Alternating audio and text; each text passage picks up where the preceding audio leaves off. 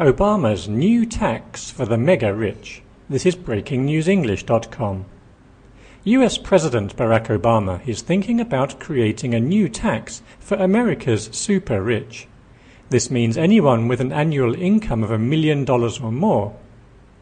The plan is part of his ongoing efforts to reduce the country's huge deficit. Details of the new tax have not yet been unveiled. White House insiders say apart from raising more money, the aim is to ensure top earners are not paying lower tax rates than middle earners. The idea for the new taxes came from billionaire investor Warren Buffett.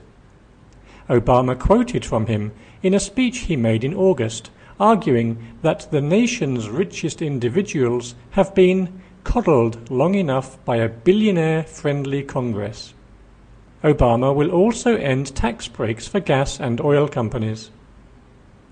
Warren Buffett outlined his proposals to put higher taxes on the rich in the New York Times. He wrote that the income tax he paid last year was six million nine hundred thirty-eight thousand seven hundred forty-four dollars, going on to say, "That sounds like a lot of money, but what I paid was only seventeen point four percent of my taxable income, and that's actually a lower percentage than was paid by any of the other twenty people in our office."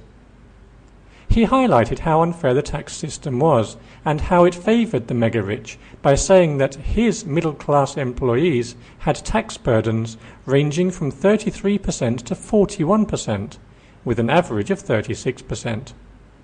Mister Buffett said there were too many tax loopholes, which meant the richest pay relatively less tax. Reports say the proposal is likely to be called the Buffett Rule.